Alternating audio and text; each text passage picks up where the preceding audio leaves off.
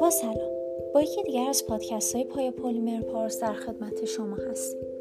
امروز می‌خوایم راجع به پاشش رنگ صحبت کنیم. مکانیسم عمل سیستم air spray که به وسیله هوا انجام می شود به این گونه است که هوای فشرده به داخل مخزن رنگ وارد می شود و ذرات رنگ را به صورت پودری در می آورد. در این سیستم عموما از پیستوله های بادی استفاده می شود.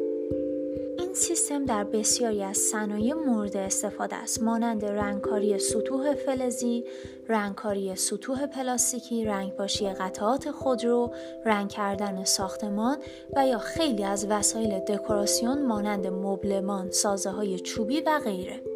در این سیستم ها می توان از انواع رنگ های مختلف استفاده کرد و همچنین این روش در انرژی زمان و هزینه ها صرف جویی می کند کیفیت و همچنین سرعت کار و راندمان و بازدهی را بالا می برد. سپاس از همراهی شما